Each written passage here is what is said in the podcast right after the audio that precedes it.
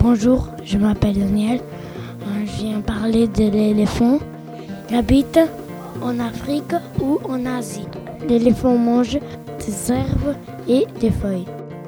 Le bébé boit environ 10 litres de lait par jour. Il a une peau rugueuse. Il a des grandes oreilles plates. Il fait des crottes comme les animaux et comme tous les êtres humains. La maman porte le bébé 20 mois dans son front. Le bébé éléphant pèse déjà 100 kilos.